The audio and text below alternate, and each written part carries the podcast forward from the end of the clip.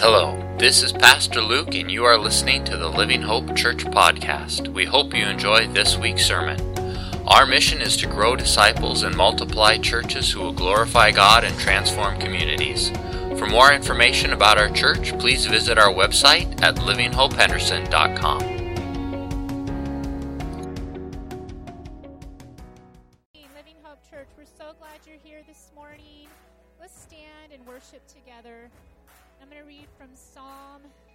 chapter uh, 16. It says, No, the Lord is all I need. He takes care of me. My share in life has been pleasant. My part has been beautiful. I praise the Lord because he advises me. Even at night, I feel his leading. So, another way of putting it, he is my portion and my cup. He is our inheritance and our hope. And uh, what a joy that is. So, let's join in um, singing All Praise to You. It was a bit amusing to me. Um, I don't know if amusing is the right word. I'll, I'll use amusing this morning.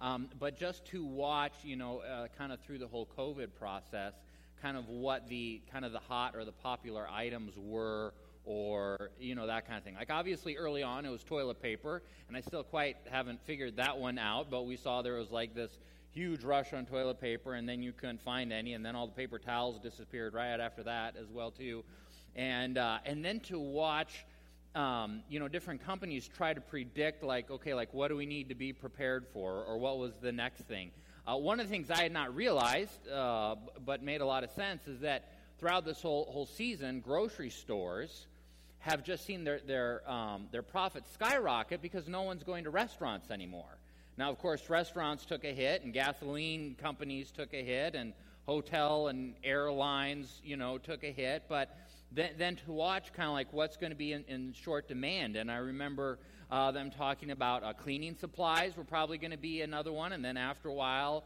you know, you just you know, you go in Walmart and it was, you know, a bit sparse and you couldn't find bleach. Uh, I remember them predicting that um, hair product was going to be another one because all the salons were closed, so people are going to have to start doing their own hair, particularly dyeing their own hair. Uh, so if you needed hair dye, you better get in on, on that early. So that was kind of uh, interesting. Um, recently, apparently, deep freezes. Can't find one anywhere. Now, I don't know if they've caught back up, but if you have a couple lying around that you'd like to sell, now's a good time. Uh, so that, that was another kind of interesting one. Hand sanitizer, obviously. Another hot item that's, that's kind of been uh, really spiked in popularity and it's kind of hard to come by these days prepackaged communion cups. Let me tell you, these are a hot item and hard to come by. Um, I mean, if you just kept yours today and tried to sell it on eBay, I would not fault you. Um, but uh, you know we wanted to do communion but we felt just with covid you know having you know the open elements and that kind of thing probably not the best and so we acquired the the prepackaged communion cup and and and uh, i tried them when they came in and um, they, they taste like a product that does not need to be refrigerated and i'm just going to call it at that. So we are going to be doing communion later on. It will look uh, a little bit different. We'll be using these instead, uh, just kind of uh, wanting to be aware of that. And there, I don't know if you can see it, but there is a little wafer on the top, and so there's kind of like this thin, thin kind of cellophane. You got to tear that off first to get the wafer, and then, uh, then the juice. So, so we'll be, I think it's juice. I don't even know the red liquid. Um, but anyways, we're going to be doing communion later on, and, and that's what, what we'll be working with right there. So, uh, in wanting to, uh, to talk about communion today, do want to give a, a little bit of background on communion. Um, and actually, it, I guess probably the, the more official title would actually be the Lord's Supper. Communion is, is uh, kind of a title I think that, that we have added later on. But, but want to give a little bit of background on it. And I know some of you would be familiar with it, but, but there may be some people who are not, or perhaps kids might not understand the, the background on it. But it ties back to something called Passover. Uh, so in the Old Testament, they had a, uh, a yearly feast called Passover.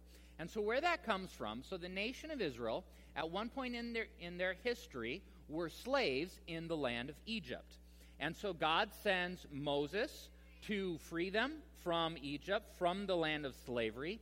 Moses then guides them through the desert for, for a time span of one generation. And then from there, they go into the promised land where everything is supposed to be great and, and wonderful and perfect and that kind of thing. And we believe the story to be literal and true.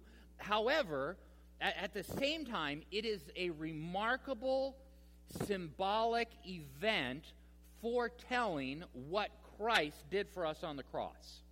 I mean, we are, we are slaves to sin. Jesus frees us from that sin. We wander this earth, this, this desert for one generation, and then we go to heaven with Jesus, and it's the promised land, and everything's great and wonderful. So while we do believe it to be a literal true story, the parallels between Moses and what he was called to do and Jesus and, and what he did are, are remarkable. Um, so Moses is working to free the Israelites from Egypt.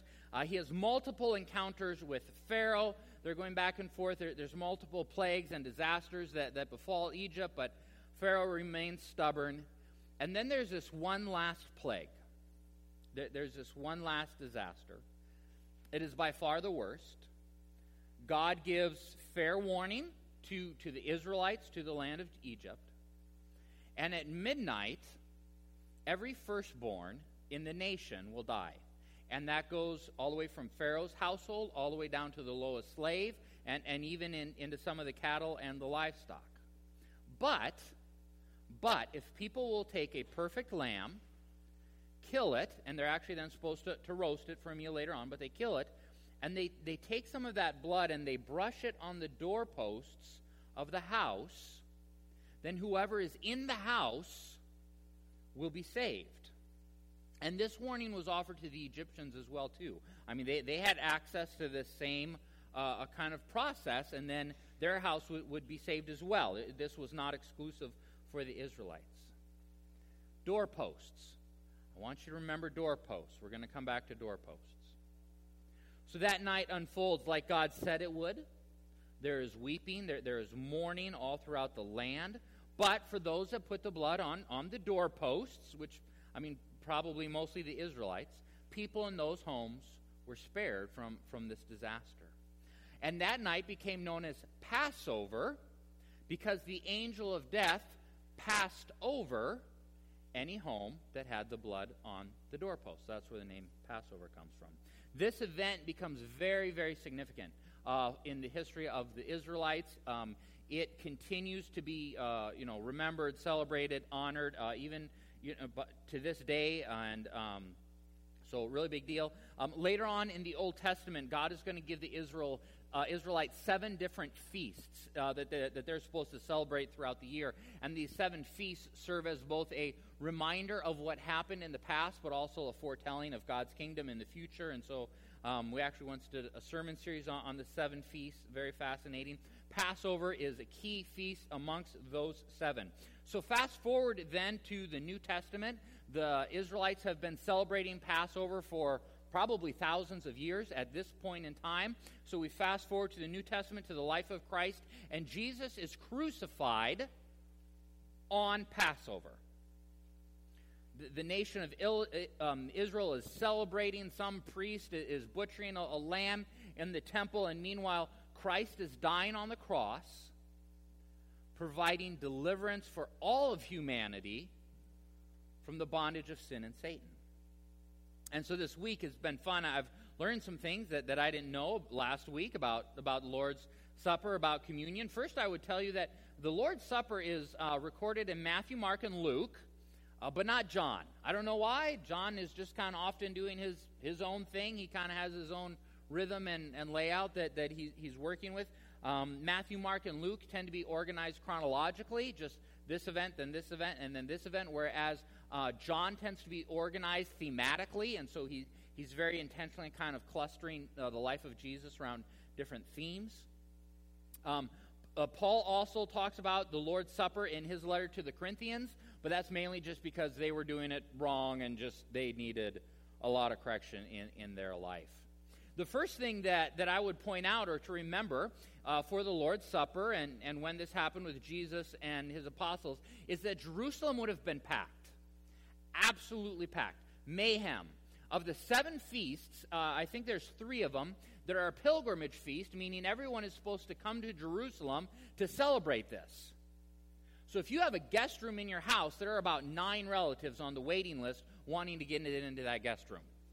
Right? So the place is just wall to wall people, which is probably why we have recorded miracles around even just being able to find a place to do the Passover. So in Luke 22 7, uh, then came the day of unleavened bread on which the Passover lamb had to be sacrificed. So Jesus sent Peter and John, saying, Go and prepare the Passover for us that we may eat it. And they said to him, Where would you have us prepare it?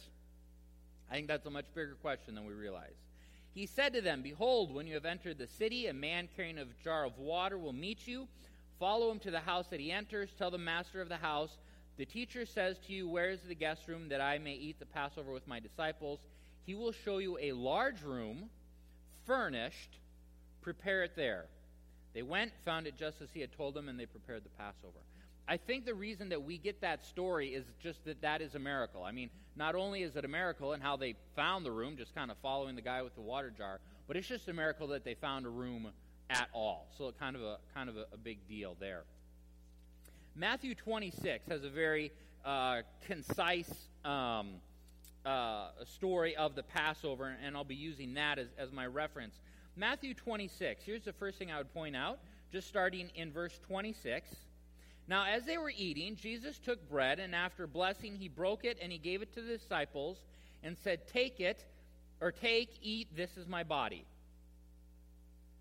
So, the very first theme that we see in the Lord's Supper is that there's this recognition of the death of Christ on the cross. That's the first thing that, that Jesus kind of incorporates in it. So, a large part of the Passover is simply looking to the past, for us looking to the past, looking back and remember that Christ willingly died on the, on the cross for our sin. I mean, our sin demands justice, and so it's either our life or someone else's, and so Jesus dies in our place. And so that's the very first part of communion, of the Lord's Supper, is looking back, his sacrificial death on the cross, his broken body. But then, Jesus really kind of shifts, sort of, I mean, they're connected, but he then kind of shifts to a new topic. Matthew 26, again, verse 27 28. And he took a cup, and when he had given thanks, he gave it to them, saying, Drink it, all of you, for this is my blood of the covenant, which is poured out for many for the forgiveness of sins. And he's, he's kind of stacking these, these themes. But Jesus now refers to a new covenant.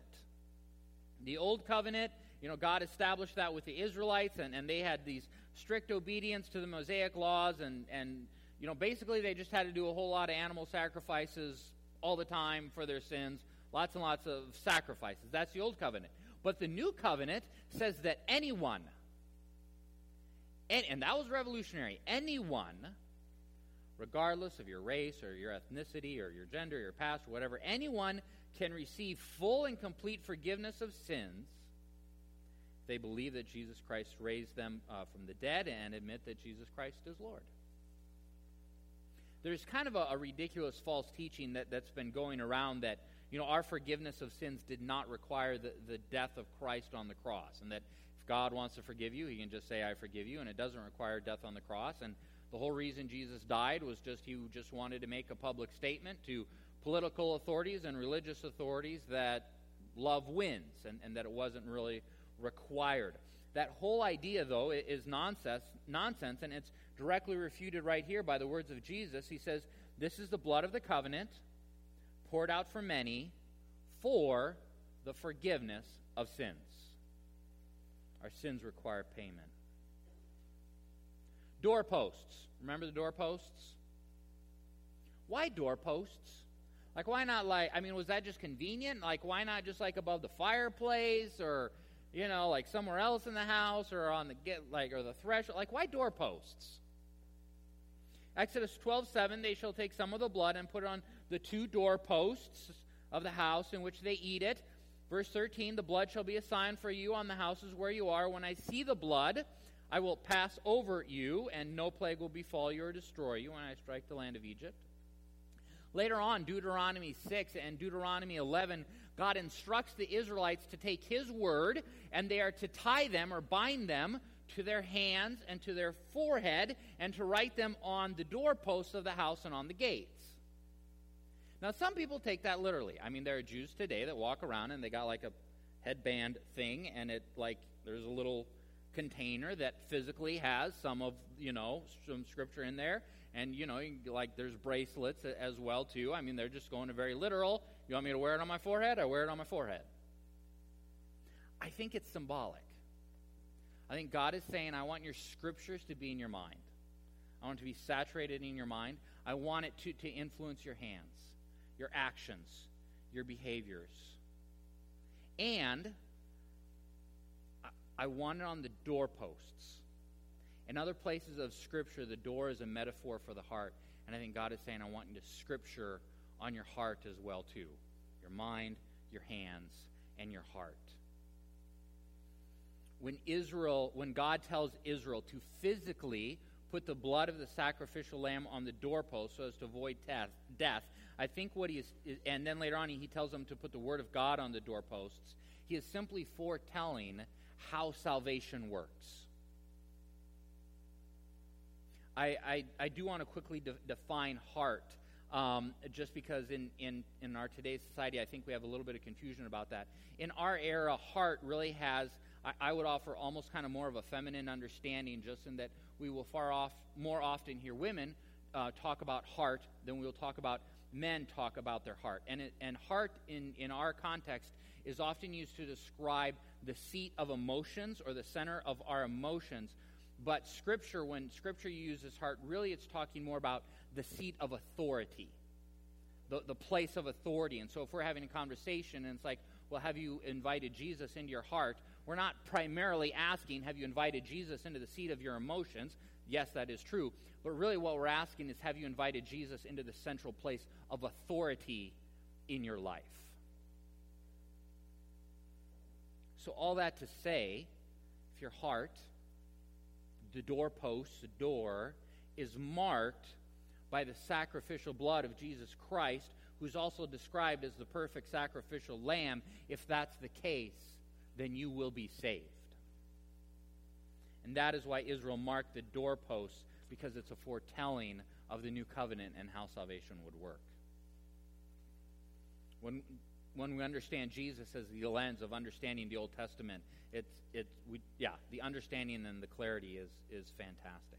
So in the Lord's Supper, we see the death and the crucifixion of Jesus. That's the breaking of bread, and we look back on this past event. And then we also, Jesus mentions as the new covenant, which is our opportunity to be saved by Jesus, which is very much a present reality for us. But then Jesus goes on to talk about the future.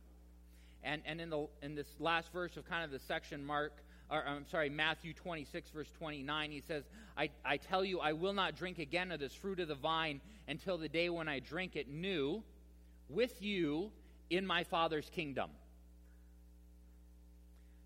Scripture and other places talk about a wedding feast of the Lamb, right? So at some point in the future, Jesus returns and there's a new heaven and a new earth and, and sin is no more, and people who say yes to Jesus get to live with Jesus for the rest of eternity. And somewhere, kind of early on in that process, there's going to be this feast. There, there's going to be this celebration, this, this party to end all parties. And, and I think that is, is what Jesus is referring to, that he will not part, partake again until, until that moment.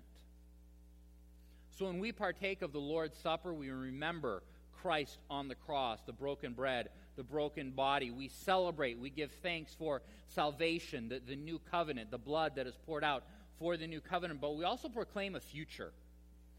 We proclaim a future where Jesus comes again and all the pain and all the sorrows and all the tears will cease and we are with Jesus forever. So there's a lot a lot that, that is tied up in the simple act we do. I mean, it, it's simple, but it's loaded with meaning. And it's not, it's not meant to be complex. It is not meant to be burdensome. It's not, it, but it is supposed to be easy. I remember my dad once told me this story. He was, uh, I think they were doing lunch or breakfast somewhere, and, and he was with several other pastors. And one of the pastors just kind of held up his, his cup of coffee. And they all kind of held it up together. And they took a sip. And then he, he raised up a cracker and broke it. They all raised up a cracker and took a little bite. And I don't know that any words were exchanged. I don't know if anyone knew what was going on, but those pastors together in a very discreet fashion celebrated communion together in that restaurant. You know, in March of 2008, Joanna and I got married. And and like that's a big deal, right?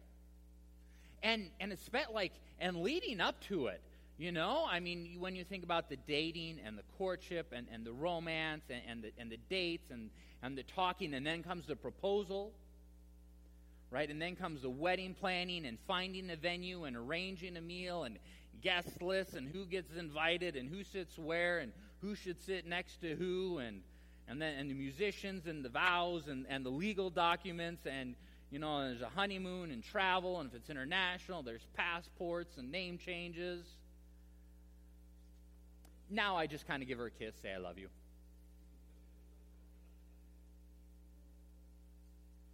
But loaded in that kiss and in those three words is all our history all the romance, all the courtship, all the wedding planning. That kiss speaks of everything that today holds kids, work, school, see you at lunch, I have some errands to run. Don't forget about those. Don't forget about this. Have a good day. That kiss speaks to our future. Watching the kids grow up and eventually move out, and retirement, and commitment to the end, and growing old together. It's just a kiss. But it is loaded with history, current realities, with future promises it like it's a cheap plastic cup with a nasty wafer, and I don't even know if that's juice.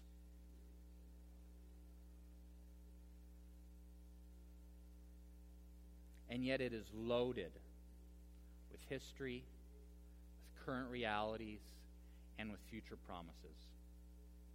There is there's a gluten-free melt in your mouth disc of something in there that reminds us that Jesus was brutally killed on the cross and that his body was broken for us.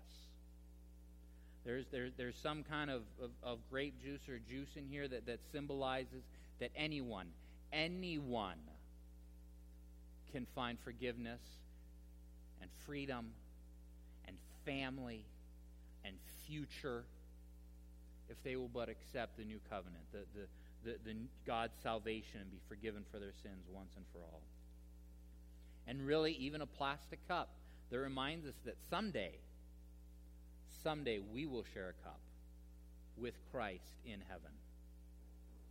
It's not much, but it is loaded with history and with present realities and future promises. I'm going to ask the, the care team to come forward. I'll ask the musicians to come forward we're going, like I said, this is a little bit different. We will just pass this out once, uh, and you'll kind of get everything together, and, and I'll invite you in, in taking through this, uh, in doing this. What this make, um, when you get this, you know, there, there's kind of the big tab. If you just tear off the big tab, that, that gets you into the juice. I really had to fool around with it a lot. There's a really, there's a very kind of thin plastic wrapper you got to find and get on the top to, to get down at the wafer. wafer you guys can come forward, and um, I'm going to pray here in, in just a minute. If Jesus is not your, your Savior, uh, then this is not yet for you. Uh, you're not quite ready. This is for those who call Jesus Christ Lord. For those that recognize that Jesus came and died and ushered into a new covenant. For those who receive the covenant, and for those that believe that Jesus Christ rose from the dead and have audibly proclaimed that Jesus Christ is Lord. Parents, uh, your kids, it, it's your call on, on how you want to do this. I mean, we have an open communion table, meaning that um, for any Christian who, who has said Jesus is Lord is welcome to do it, but you understand your kids and salvation, age of salvation, you can make that decision. Uh, uh, some um, Mennonite brethren in past have used uh, baptism as kind of the marker for when they're old enough to take communion, and I, you, if that's helpful for you, you can do that as, as well too. But if Jesus is your Lord, then spiritually you are my brother, you are my sister, and I invite you to partake this with me. Let me pray, and then we will we'll pass these out. Heavenly Father, we thank you for this oh so simple act that, that you have given to us. A little bit of bread, a little bit of juice. And yet, Lord, we recognize that it is loaded. Loaded with history, with, with, with offers of freedom for today, and promises of a future. We will share a cup with you. Lord, today as we gather to, remember, to celebrate the Lord's Supper, to celebrate in communion, to, to, to do this in community, we say thank you for the history that your body was broken. We say thank you for the new covenant established by your blood being poured out. Thank you for the future promises. We love you, Jesus. In your name, amen. Thanks so much for listening to this week's sermon. We hope you were enriched and encouraged. If you have any questions about Christ or church or would like more information, visit our website at livinghopehenderson.com or email me directly at luke at livinghopehenderson.com. We hope you have a fantastic week. Take care and God bless.